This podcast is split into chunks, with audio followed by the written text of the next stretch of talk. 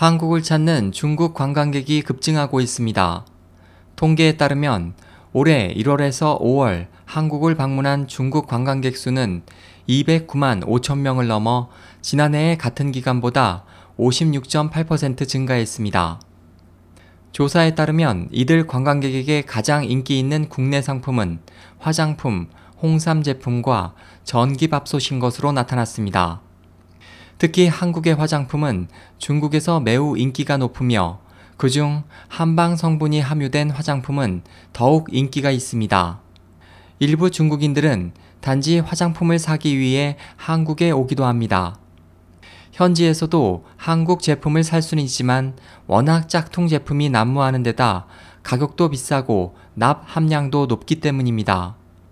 홍삼도 중국인들이 많이 찾는 상품입니다.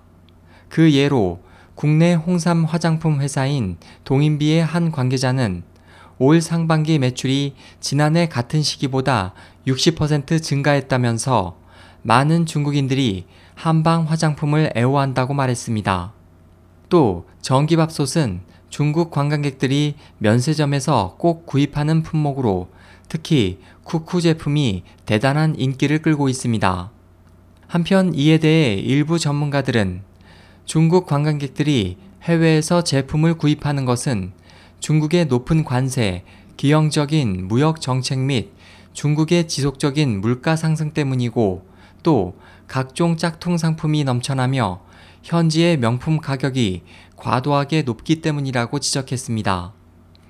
SOH 희망지성 국제방송 홍승일이었습니다.